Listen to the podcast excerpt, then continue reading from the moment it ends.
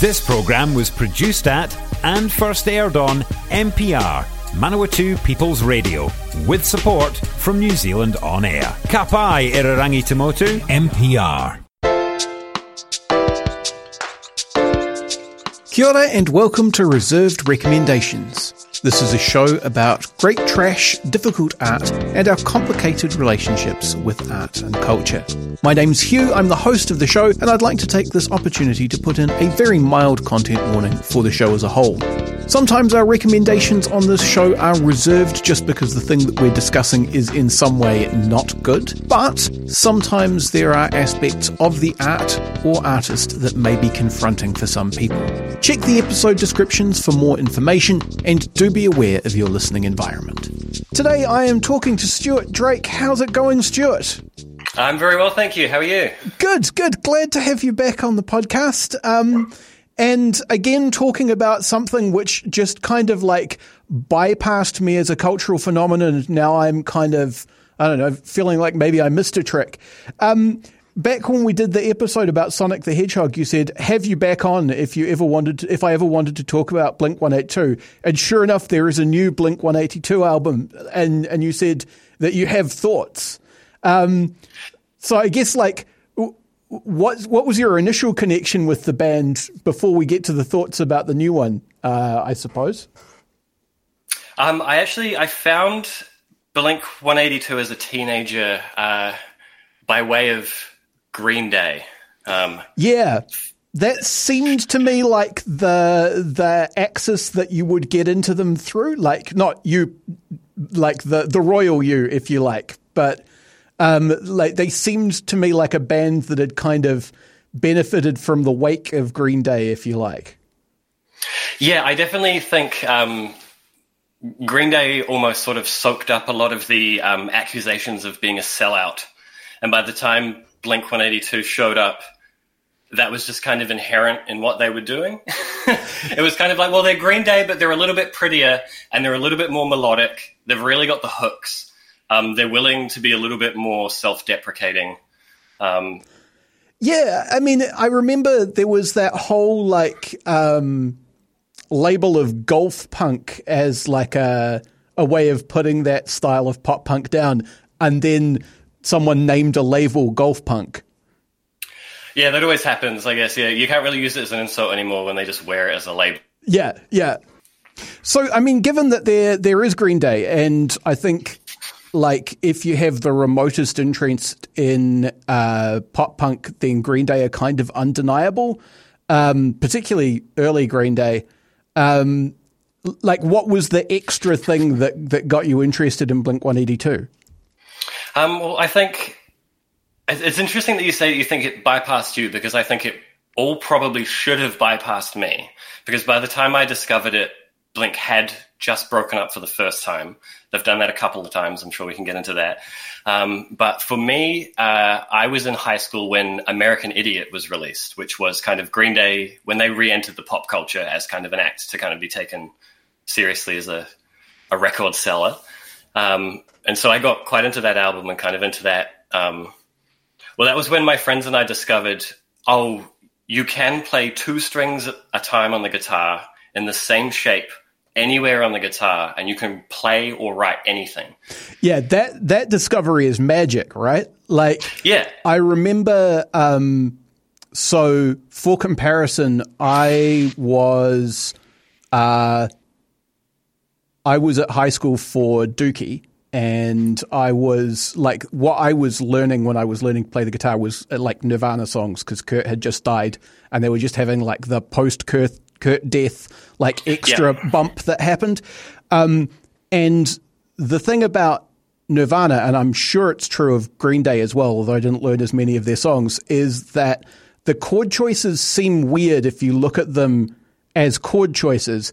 But if you look at them as hand positions on a guitar, they make perfect sense because Yes, they're all yeah. like the classic grunge thing is like play the A shape chord and then the E shape chord like one fret like you change which chord thing and move by one fret and then you move a number of frets and repeat the pattern like yeah, it's all it's all about how your hand moves rather than the music theory. You know? yeah, yeah, yeah. And that means like the, the you end up doing interesting music theory things as a result, but it's all about like guitar ergonomics. Yeah. Well, speaking of that, that is that was the transition point from American Idiot was sort of realizing, oh, a lot of people on the internet are saying Green Day sucks. Uh, Blink 182 is where it's at. A lot of people are saying Blink 182 sucks. Right. Yep. And then picking up, listening to, realizing I had heard, you know, all the small things. What's my age again? Damn it! These sort of mm. radio hits, and then sort of going, oh well, those have some fun little guitar bits in them. Green Day don't really do that and then kind of playing those bits on the guitar after learning the Green Day and realizing, oh, these are written with the playing in mind because he's singing and playing at the same time, um, which is a lot of the fun. Um, you find that um, Tom DeLonge's guitar playing a lot of the time is covering up that there's only one guitar player. And then Mark Hoppus's bass playing is covering up that Tom DeLonge isn't a very good guitar player. So he's doing a lot of bass chords. Um, and then Travis Barker is kind of making up for the fact that neither of the other two are very good musicians. Um, yeah, I yeah. mean, like Travis Barker's fascinating, right? Because he is kind of a mutant. Like he's just one of these uh, freakishly good musicians. And so, in some ways, it's quite weird that the field that he chose to be such a ridiculously insanely precise and tight drummer and was like pop punk?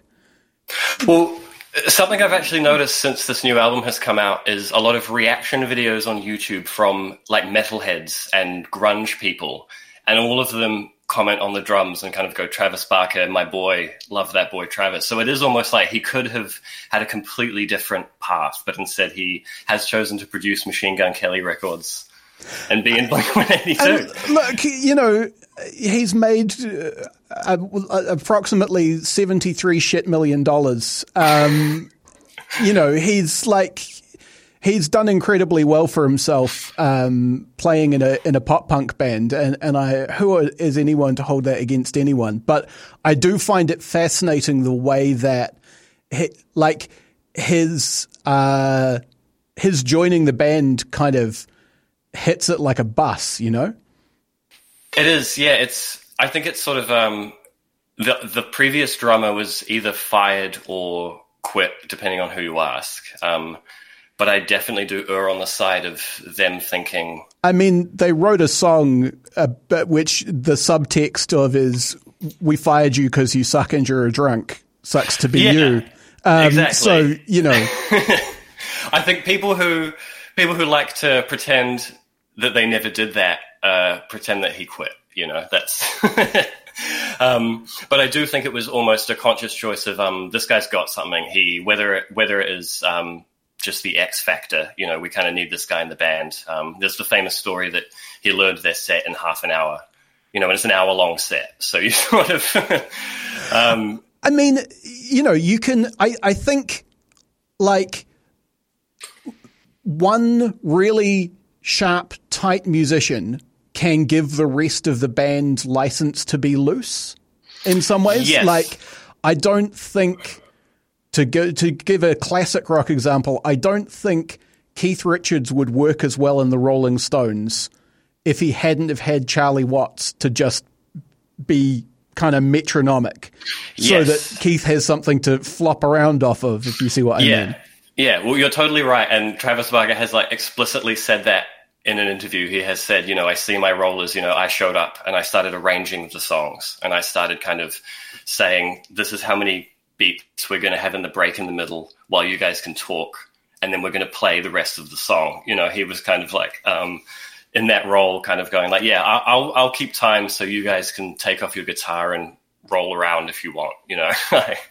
yeah. And this is how much time you have to do that. Yes, yeah, exactly. yeah, this is how long the set is, and this is how many songs we have to play. Yeah, yeah. Um, yeah. I mean, there's a guy. Um, he's a blues player, mostly based in Dunedin. He's called King Leo. He's um, American guy who played with a lot of blues guys when he was a teenager, and then came over here and I think worked as a psychiatrist as well as being a blues musician. And he said to me at one point, Hugh, the thing you have to understand is every band needs at least no, it needs one, but only one fascist. yes, yeah. Someone's got to keep you keep you following the rules. Yeah. Mm, uh, yeah, you can't have two of them, or you'll end up with like a late period Pink Floyd situation. But you know, yeah. Interestingly, I do think that's um, that's a bit of what broke up the band. Uh, I think the a couple of the times is that I do think that so there's the three of them, Travis, Mark, and Tom, mm. and I do think um, Tom is the wild card uh, that kind of periodically has to get kicked out or quit the band. Um, and I do think he felt like he was being held to account by two fascists, if you will, in this uh, in this case. Uh, and then it is it's up for debate whether he uh, was being a bit of a loose cannon uh, and whether he really knew that aliens were out there and is now validated, or whether um, you know whether there's more to it than that.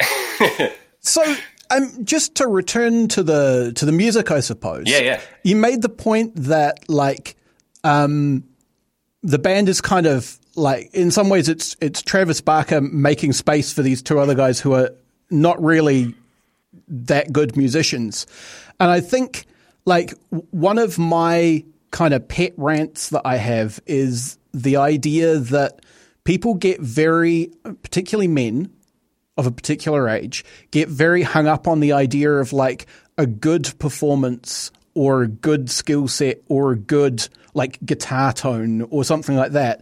And I think it's much more important to have like the right guitar tone or the right performance for the moment. And I, I think like listening to Blink 182, you you were talking about how like the parts kind of fill for what might otherwise be deficiencies, but they do that really effectively. Like that little um, guitar lead thing that leads into "Damn It" lives in yes, my head yeah. forever, and it's the simplest little, really stupid little lead, but it's just it's the perfect thing and it is now buried into my brain and I will never get it out. And it's been that way since I heard that song on the radio in 1990, whenever it came out. Yeah, well, um, Tom DeLonge describes it as nursery rhymes. He says we, we were basically writing nursery rhymes. There were three notes a lot of the time, and it was kind of just going up and down those three notes because we didn't know any better. And then we'd send the song out, and then kind of, you know, the, the critics would point that out and we'd go, oh, I guess. You know? I, um, but I, yeah, I do think that's a very good point, and sort of Blink are a good example of kind of the the antithesis of that thinking, where um, um, so the way I would describe it is, uh, I, I don't necessarily think Tom and Mark are good musicians, but I like their taste, and then I do think Travis Barker is a good musician, but I am not necessarily a fan of his taste and then there's an interesting push and pull between those things. yeah, no, that's a like that's a really fascinating point, right? Because um, there's a guy who should remain nameless because he doesn't deserve any harm to come to him. He's a perfectly harmless guy.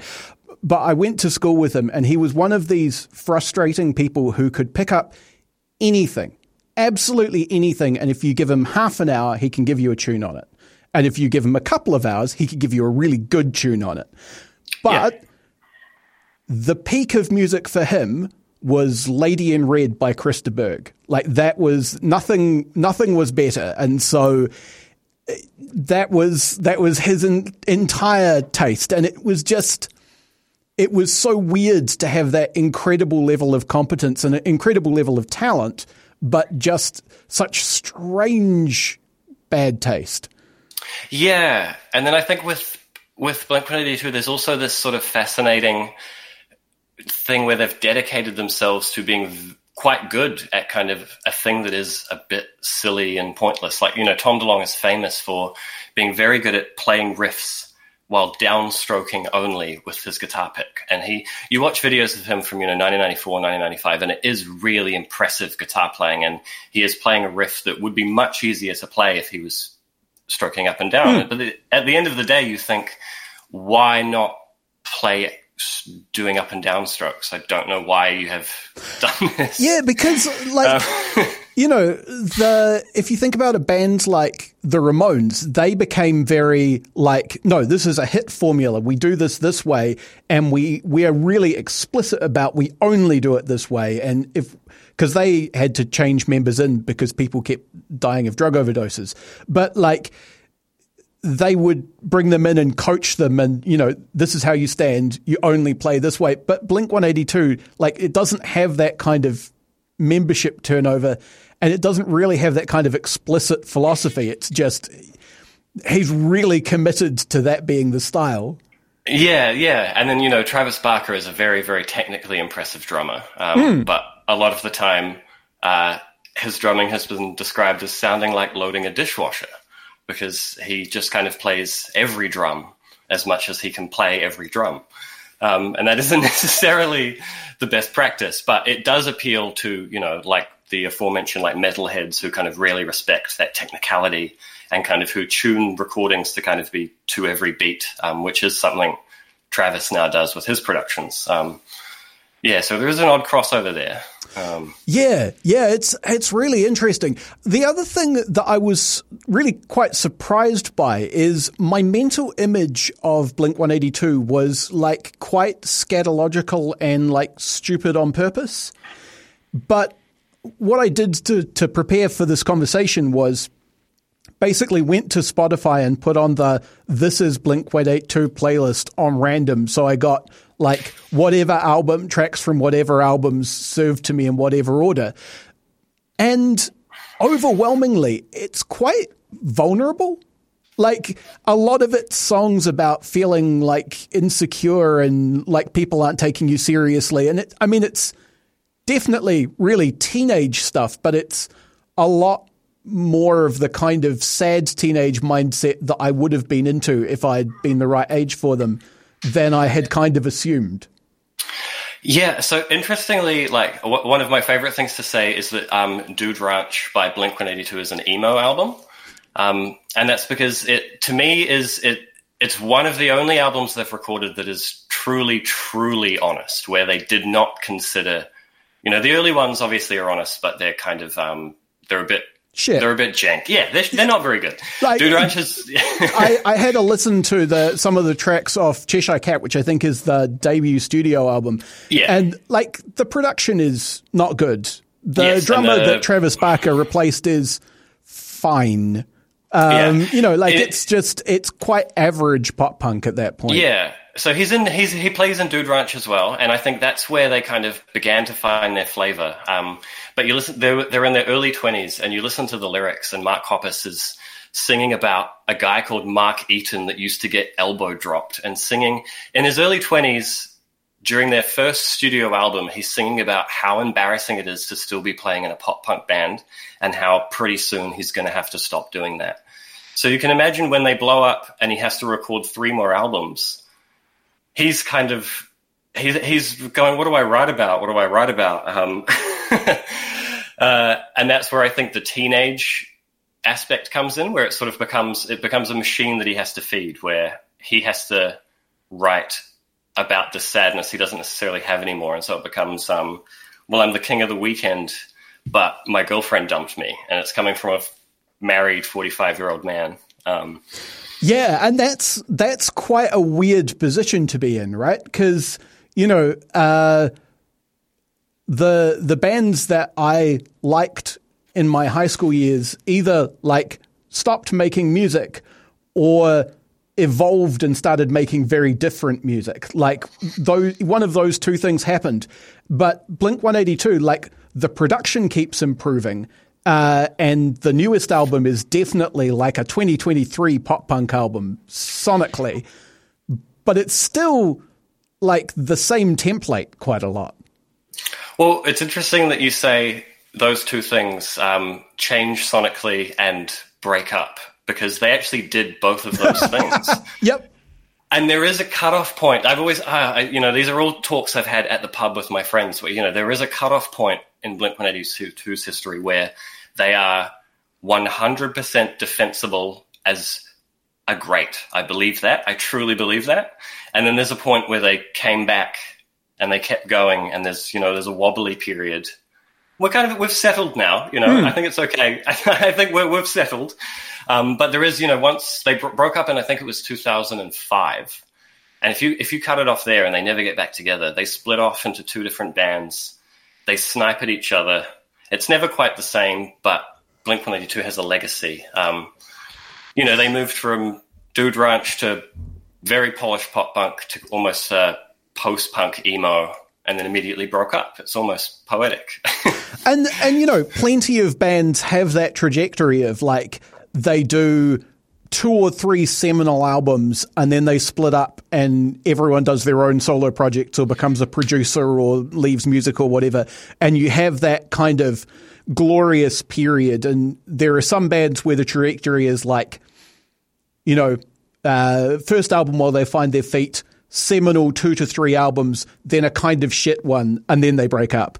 But like you know, plenty of bands do that. It's it's you're right. It's it's odd that they kind of come in and out of that like that the, the peaks and valleys. Yeah, and then on top of that, there's the re- the first reunion with Tom DeLonge, which they then broke up again from. Then they brought in Matt Skiba for a good, I want to say, almost eight years, maybe.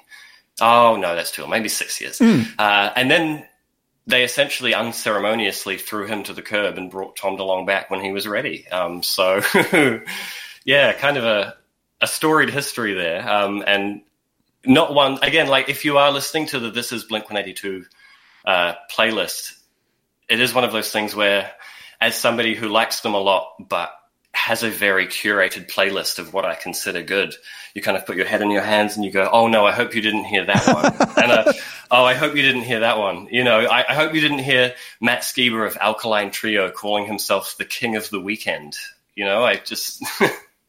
yeah, I mean, and that's the way that the reserva- the the the recommendation is reserved, right? Is that the the thing that they're doing is in some ways quite repetitive so you can hear a lot of music that sounds quite similar, but also like there are some real peaks and some real troughs. Um, yeah. And I would say that golden period they have, it's arguable whether it's three or four albums. I would say it's it's three with kind of a you skip one in the middle, but that's a controversial. We'll say it's four. Mm. Um, and then there's kind of a period where if you really, really like it, you know, you can listen to the rest. um, uh, and then luckily, you know, we've landed in a place now where I d- I don't think there's anything terribly offensive in what they're doing now. Um, yeah, I mean that's that is what prompted this conversation, and so it it comes now to ask like, what do you reckon about the new Blink One Eighty Two album? I listening to it found it interesting the way that it seemed like they were finally trying to uh they would it it was a dual thing again, right? They they seemed like they were finally writing their age uh, in terms of lyrical content and and themes and things, but sonically they were still doing more or less the same thing as ever. Yeah, um, I I think that's that's a very fair assessment, um, and I I I think I, I, think it's as good a Blink 182 album as you could sensibly expect in 2023, is what I think. Yeah. Um, yeah. And yeah, I, I, think the elephant in the room is that um, Mark Hoppus, the bass player, had cancer. And I did do think that for a long time, I personally thought that, you know, that would just be the end of it and he, he was done for um, and they would never get back together. And that was that. Um, and so it is just kind of best case scenario that, oh, um, parasocially, it is sort of like, oh, these people are best friends again. Um, and then on top of that, um, I, I, do get the sense that they're quite aware that they have a storied history. Um, you know, before the album came out, they released a one-hour Zane Lowe interview where he asks them about every album chronologically. You know, and they go through the history and talk about the breakup. So they're they're very aware, um, and the album is almost about that. Yeah, I was going to say they they address that quite explicitly. It's, it's the song "One More Time," right? They they talk about like this is all the shit that we did, and some of it was to each other, and some of it wasn't great. Um, yeah. Um, the opening track, Anthem Part 3, which is even named after previous tracks in uh, their discography, explicitly has Tom DeLonge sing uh, My Old Shit Ends Here Tonight. Um, and it is about it is a classic. Uh, you know, they have two vocalists, Tom and Mark, and they classically trade vocals a lot of the time um, during their their peak. It's what we loved. Um, uh, and they they trade vocals classically, and it is essentially Tom singing lyrics about it's great that we're back in the band, and Mark singing lyrics about having cancer. Which, um, as far as wanting them to just kind of write about something honestly, it's about the best you could hope for. These are things that are happening to them, and they're writing about them um, in yeah. a way that and I mean, like being in this band has cost them, including um, Travis Barker, like the the person who kind of seems like the least human musician of them. Like he basically blew up his leg drumming for them. Um, if I remember the Wikipedia article I read correctly. Yeah, well, and he's also had um, he was in a, a plane crash uh, with a DJ friend of his who they, they both survived, but he was badly burned. He didn't fly for, I think, over a decade. Um, his DJ friend in the fallout of that died of a drug overdose. Um, Blink 182 reformed in the wake of that the first time um, and recorded an underwhelming album and then broke up again. Um, so then they were sort of hit by more tragedy when obviously Mark Hoppus was diagnosed with cancer, etc. So yeah, and then um, Travis has again and again injured himself working for them. Um, every, I mean, I think he is quite reckless in what he does. He's um, constantly posting Instagram posts of a bloodied hand and kind of a, a, splint on his finger, which he's drumming with, you know. So, um, but yeah, there is a. It has cost them, if you will. yeah. All right, I'm talking to Stuart Drake about the band Blink 182 and uh, in particular just now their uh, most recent album, which is called One More Time. Uh, it is time for us now to take a brief break and we will be back right after this.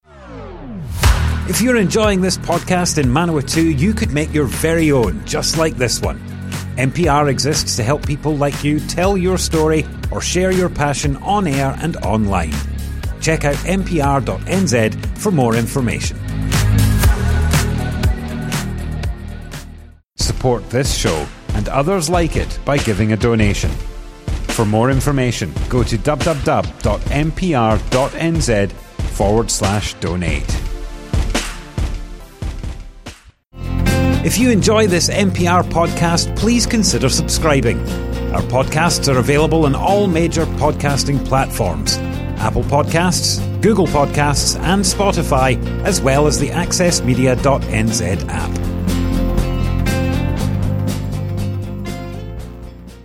And we're back. You're listening to Reserved Recommendations. This is a radio show and podcast from Manawatu People's Radio, made with the support of New Zealand On Air. So cheers for that, guys. Uh, today I'm talking to Stuart Drake about the band Blink 182. We were just talking about the uh, the new album, uh, the the so I featured a track. I do a like featured tracks podcast for this radio station as well, and uh, the track that I featured from Blink One Eight Two was uh, "Terrified," which was just like it was the one that felt like it was embodying the thing that I really like when they do which I suppose is like the more vulnerable thing where they take a break from downstrokes and do a little bit of fingerpicky stuff before it gets loud.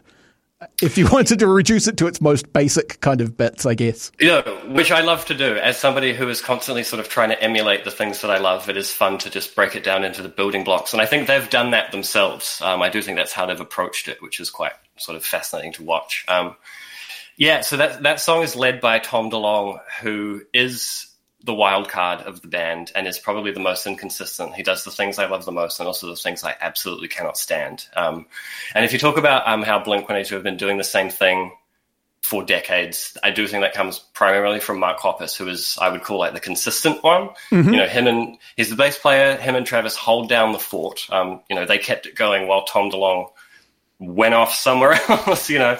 And he kind of he's the one that's responsible for the, the tracks sort of like Other Side and Bad News on the album, if you remember them, if you've heard the album all the way through, that are just kind of your classic. You listen to it and you just go, well, that's just rock and roll. Mm. And you, uh, kind of a couple of days later, you are going, you know, and he wrote the riff to Damn It. He's responsible for, so he, he brings that, which you have and, now just like replayed in the ears of every listener who has ever heard. Damn it, they have all got that now. It's there's no escaping it. Yeah, yeah. Well, Tom DeLonge is welcome for those royalties. Yeah, that's uh, like that's like it's just such a a fundamentally perfect earworm. Um, yeah, no, it's it's interesting. Again, I think how uh, how vulnerable that they're able to be within that structure, which seems quite, um, I don't know, for want of a better word, kind of macho. Yeah, well, I think it is it is sort of something that has to be addressed. Is that there is kind of a vibe in the early days that it was kind of a very much um, like we're running around naked in our video. Um, but I do think in their eyes they were attempting to skewer a little bit, and it was a it was misinterpreted for the most part. I think because I think the idea for them was we'll run around naked because look, it's us. This is silly. Um, and then I think the way it was taken by the mainstream was we're running around naked because look at these three hot guys. Um, and, and I, it also like, and this is not really their fault because this is the rest of the culture doing stuff in parallel, but it's sort of intersected with things like the rise of Jackass like, you know, it, it seemed, if you didn't look at it in detail, it seemed like it was kind of adjacent to that, like, bros being dudes running around hitting each other with shit kind of movement that was going on. Yeah, well, it's interesting that um, I do think you know that vulnerability within that context that has kind of um, influenced a lot of sort of um, more modern emo bands, sort of contemporary stuff like modern baseball and bands like that. A lot of them um, they one of their primary influences they credit is Blink 182. And then you listen to their lyrics and it's basically, God, I'm so sad and I can't stop drinking. You know, um, so there is a through line there. Um, and I, I guess that was maybe something that was appealing to me as opposed to Green Day. I didn't necessarily get that from Green Day, where I did get that from, you know, Tom DeLonge. He was willing to say, man, it sucks when people are mean to you in class. Yeah, no, absolutely. and and like I think you could draw a line from Blink 182 to like the Killers or something like that as well. Um, you I, you could probably make a convincing argument that if you waved a magic wand and erased Blink 182, you would not end up with Mr. Brightside. Well, I think that's the thing is I do something I love about Blink and something that is important to me is that intersection of the silly and the serious. Like, and Blink are one of those bands that, you know, they chose to do something that is quite silly, really, but they've done it very well. And, you know, they had this producer who I'd love to talk about called Jerry Finn, who took it very seriously. Um, is the same way that, you know, you have very good technical artist working on a Sonic the Hedgehog movie, something like that. Um, and I do kind of think, to me, there isn't a lot of, you know, I, nobody will like this, but there isn't a lot of difference between a band like Blink 182 and a band like the Smashing Pumpkins. They are the same thing to me. I love both bands equally, and I don't think one is more artistically serious than the other. But I do think one has chosen to be a little sillier. if you yeah, will. Yeah, no, I, I get that. I get that. And, and, you know, like, uh, someone was making a joke on social media the other day about uh, flashing back to the 90s, and my contribution to that joke was, oh, holy shit, I remember people liking Billy Corgan. Um, w- which I don't think like anyone from Blink 182 has seriously uh, blackened their copy- copybook in, in quite that way. Um, Not quite. No, no, like you have to be a particular kind of serious to start doing the weird shit that Billy Corgan did. Um, do you want to talk about that producer then? Because, like you mentioned him, and he comes up in articles and things, but he's not someone who I'm so familiar with. So I'm really interested in your take on his contribution. Yeah, so um, uh, his name is Jerry Finn. He unfortunately has passed, the late great Jerry Finn. Um, he was a record producer who did primarily work in pop punk, which I thought was really interesting because he is talking about that intersection. He's primarily, you know, one of those real gearhead performance guys. You know, he would have fit in well with a real metal band that, you know, any any kind of genre. He would have mm. fit in with any band that really wanted to take it seriously. But he was in the room with Tom DeLonge, um, saying, "No, it's don't waste your time on me. You're all, you know, sitting there going, you're going to get it right and you're going to do it again. And he's going, we're not going to use auto tune. Um, you're going to perform it correctly, and we're going to spend three days working on your guitar tone um, for this riff that has three notes in it, um, which I, I kind of love, and is kind of how I would love to approach things myself. You know, I, I think the things I do. I, I just kind of I'm not technically trained in a lot. I like to kind of finger paint at things, but I like to take it very seriously. Um, yeah, I mean, but from a from an audio engineer's perspective, what you're doing when you do that is that you're you're like creating zones that things can live in, right? So, I mean, getting the getting getting uh, your your vocalist to nail the notes is just like please sing the song properly.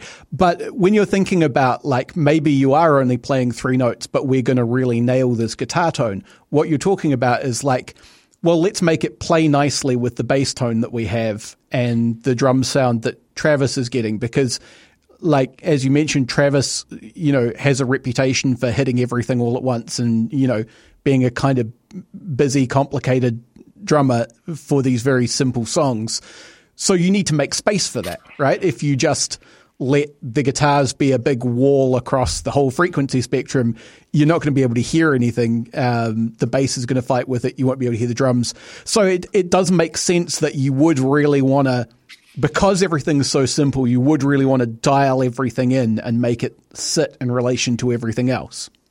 Yeah, well, interestingly, I do think one of the problems with Blink 182 now is that they don't have him to tell Travis not to play so busily. I do think he spent a lot of time convincing them where their strengths uh, were and how they should use them. Um, and I would, I do think um, anybody who wants to sort of tell what Jerry Finn is about is, I would say, listen to Dude Ranch, any track from that, and then listen to any track from, say, Enema of the State or Blink 182's Untitled album from 2003.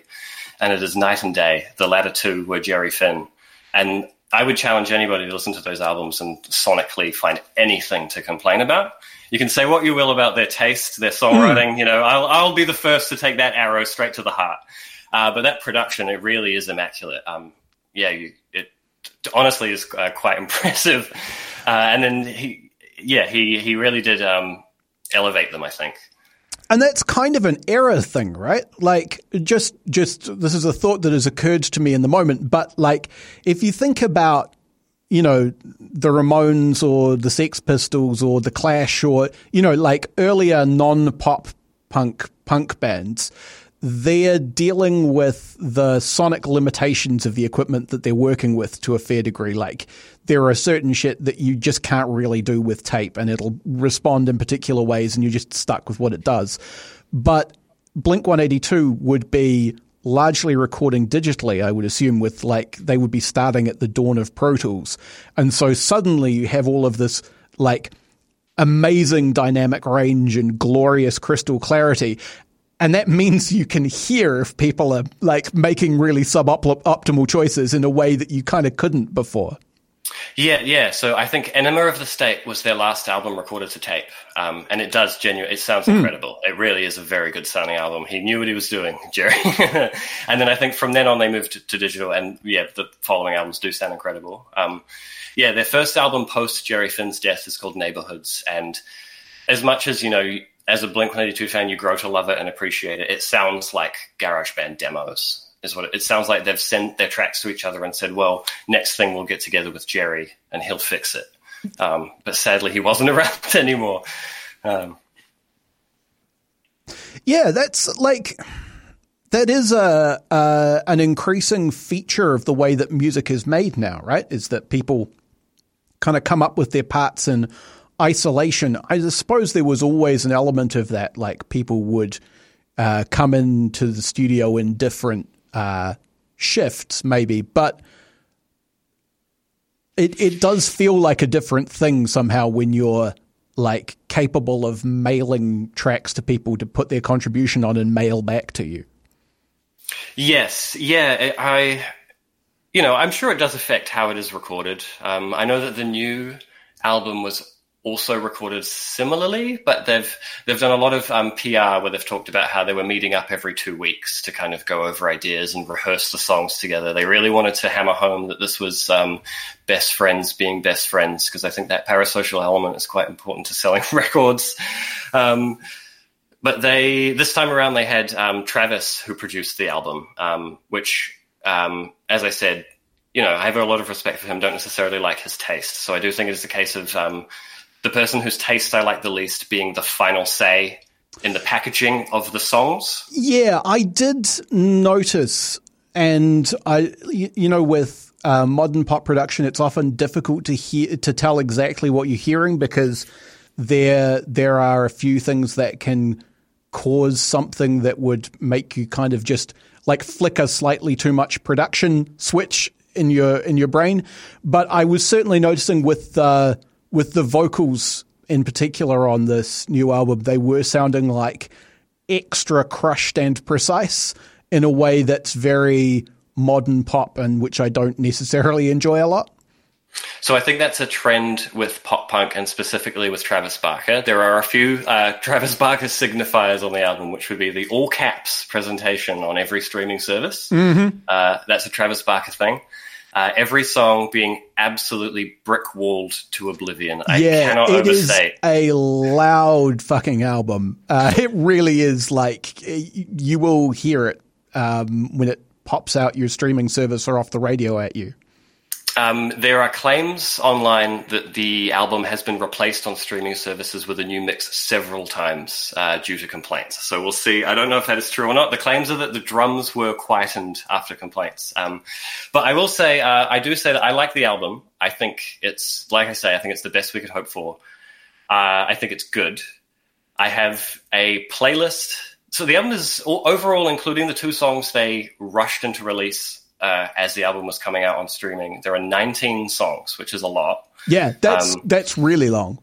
Yeah, so I have a playlist which is 12 songs long, which I think is great.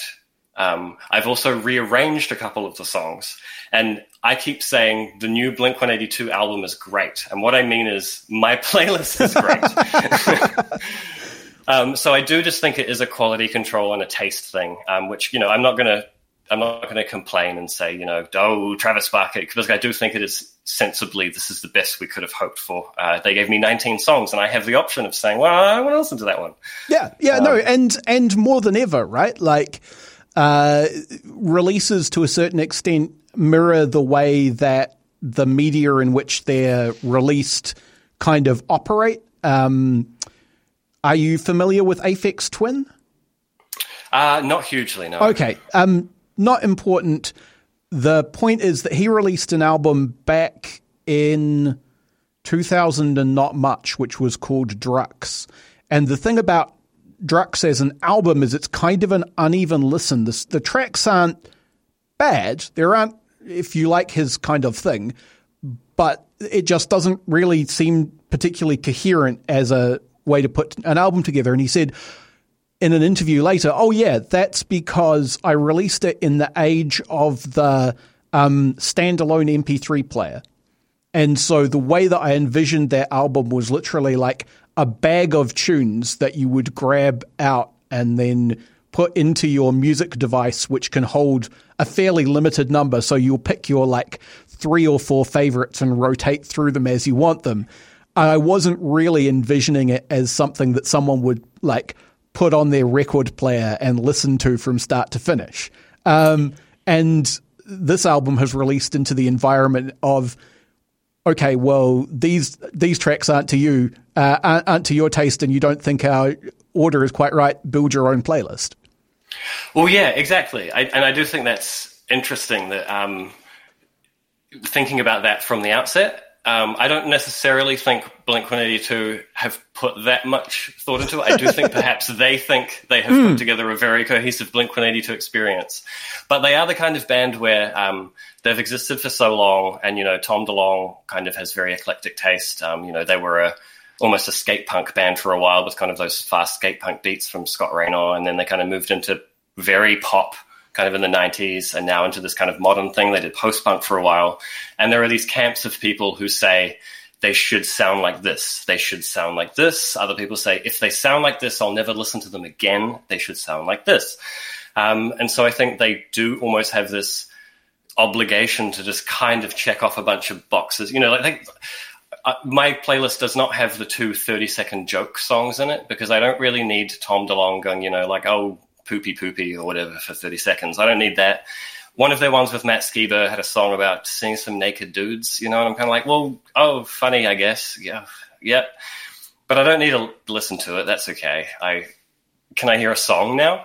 Um, so I just kind of take those out. Um, but I understand that if they don't have a joke song in there, some guy on the internet is going to give it one star on Amazon and it's going to affect their sales. So yeah, and and I mean it is kind of like you know they they have always been a band who play to the crowd, right? They're not they're not a Radiohead who are going to go, okay, we we are considered to be uh, the seminal rock band of this particular era in Britain, but actually we're going to make like an hour and a half of weird bleeping and blooping noises and and, and whining about pyramids in space. Um, they're they're not ever quite going to go that left turn on you. Well, interestingly, uh, apparently, this is this is conjecture now. This is online discourse, but uh, uh, a claim is that one of the reasons Tom DeLonge left after the first reunion is that he did not want to play all the small things in First Date anymore because he just hated them. He did not want to play a song called First Date as a 45 year old man, Fair. and was he was basically told, "We play the hits." Or you walk, I think is, and that's very much their attitude. And I think as older men, uh, I think he has softened on that and he's kind of said, well, I guess we play the hits, you know. Um, and I, I, do kind of find it fascinating that they are the kind of band where they kind of ride that line where um, I'm very aware that this is a, one of the biggest bands in the world and they are a pop band, you know, and they, they are very commercial. Um, but you'll see posts online about um, someone will say, I was in the mall and I heard the rock show. I can't believe it. Like, I'm so happy. I heard my favorite band on the radio. And you kind of go, well, it's not your local band who's released a cassette. It's Blink 182. You know, they've got what, like 91 million listeners on Spotify. You know, I, they were at several times the biggest band in America. yeah, no, they they like they are the the template for a pop punk band being like the best commercial proposition for a while. And I do think that also applies to something like, you know, Nirvana or Foo Fighters. I do think there's an element where sort of a certain demographic of people hear that on the radio and go, wow, wow, that's on the radio. And you kind of have to go, well, yeah, it's a radio hit. It's yeah.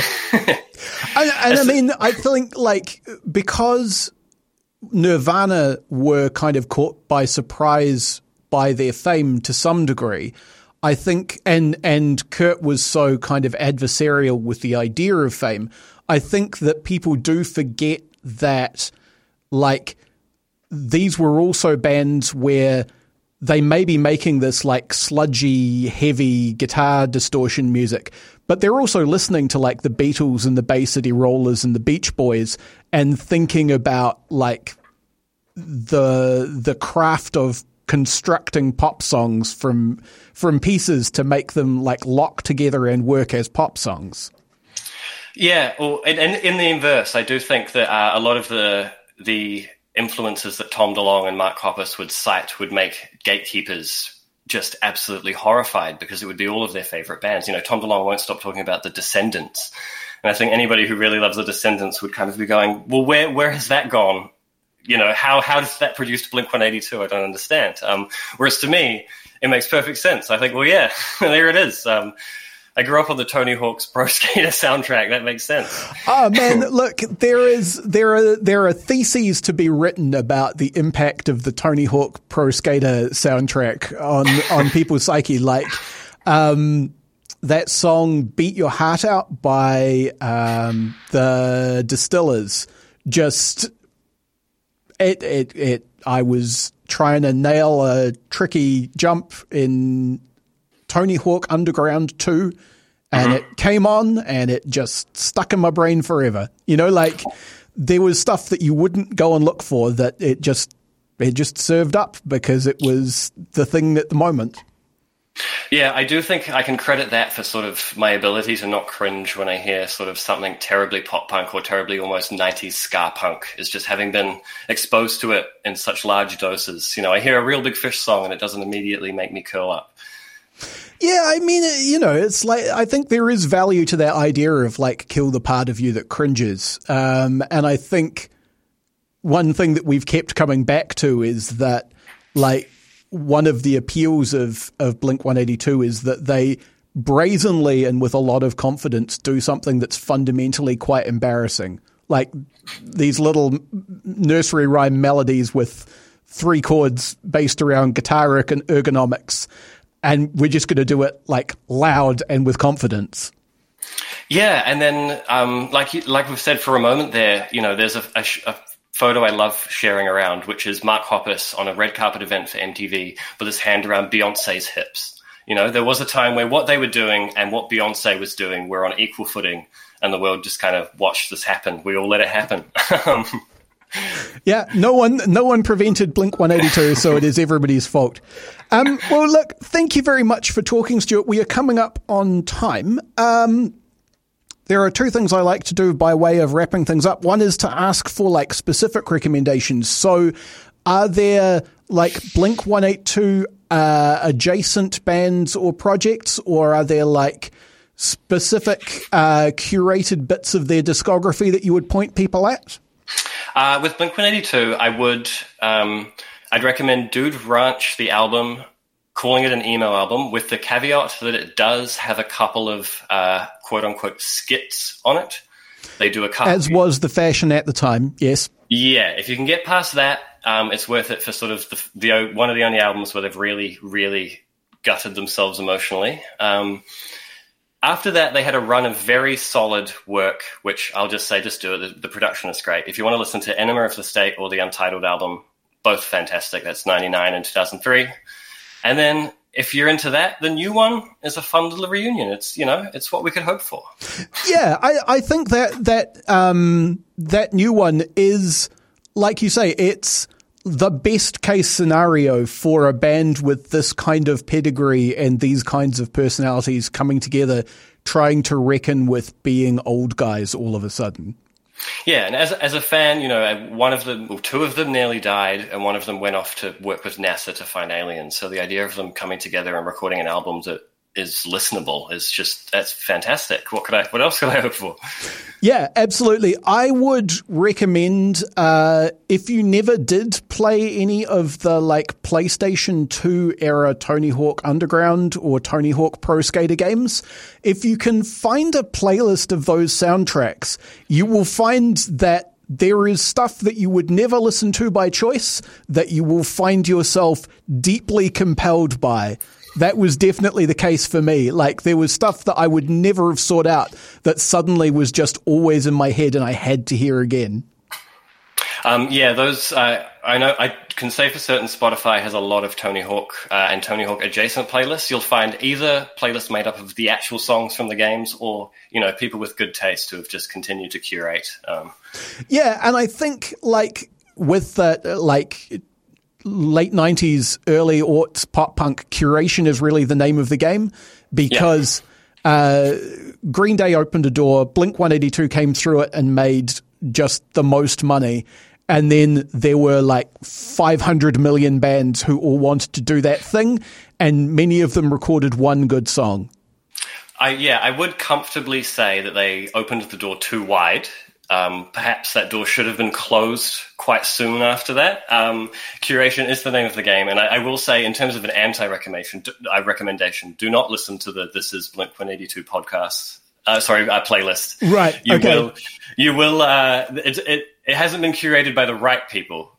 Um, it was possibly curated by Travis Barker, um, given true. the amount of suction that he has with the with the recording industry at the moment. All right. Well, thank you very much again for talking. Do you have things that you want to plug? I will, as always, plug your band, The Fatalities. People should go and listen to it. It's very good. Um, every time I have a USB drive that I listen to in lieu of the radio in my car, and every time Crybaby comes on, all of my kids sing along with it. So you have that uh, as a recommendation. Oh, thank you very much. That's very kind. Yeah, I was um, going to say, in terms of a plug, uh, it would be the Fatalities Bandcamp. Uh, if for no reason other than uh, during lockdown and just after lockdown in Auckland, I recorded a couple of Blink 182 covers. Oh, nice. So there are, uh, I think, I believe they're free to download, and if not free to download, at least free to stream. I've got some covers of the songs uh, "Pathetic" and "I'm Sorry," which are from Dude Ranch. Uh, you will see the emo comparison when you listen; you'll mm-hmm. understand what I mean.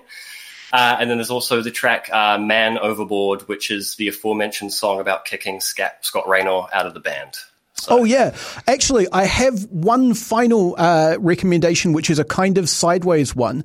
There is a project you can find called Elemeno Papaioia, which is a local musician here in Palmy was gifted uh, a banjo, and in the course of trying to learn to play the banjo, the things that they decided to play to teach themselves how to play it were the hits of uh, our very own early aughts pop punk phenomenon Elemeno P. So if you would like some like deliberately really sloppy, really cruisy, just like sitting around a living room chilling, playing acoustic instruments, Elemeno P covers, that album is there, and I think they're still donating proceeds to Women's Refuge, which is, you know, also good. Um, I could talk for hours about Elemeno P, Goodnight Nurse, and New Zealand pop punk, so I definitely have to check that out. Yeah, yeah, it's well worth checking out, and maybe that's another show we could do because, like, that wave of, I guess you'd call it like quota rock. You know, like there was the point where you had to play a certain amount of New Zealand music, and so suddenly there were just a million bands all trying to be the next big thing at once. Um, that is a really interesting bit of New Zealand music history that I don't know if anyone's talked about. Um, um, as a as a cis white guy who plays the guitar, I do feel like I've been absolutely uh, messed over by history. I just yeah, missed that by a few years. Born in the wrong era for that one, definitely. yeah. All right. Well, thanks once again, Stuart. Oh, thank you very much for having me. You've been listening to Reserved Recommendations, a radio show and podcast from Manawatu People's Radio, Te Reo Irirangi o ngā tangata o Manawatu. The show was produced and presented by me, Hugh Dingwall, and I also composed our theme music.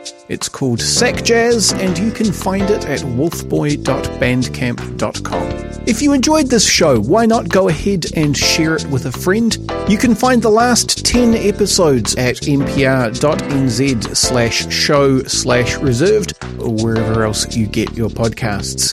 If you want an episode older than that, try searching for reserved recommendations on YouTube. You can find me on Twitter at Objective Realty, or you can follow the show on Facebook. And finally, Manawatu People's Radio is a non profit community access station. If you like this or any other piece of their fine audio programming, why not fling them a dollar or two? You can go to mpr.nz slash donate for more information on how to do that.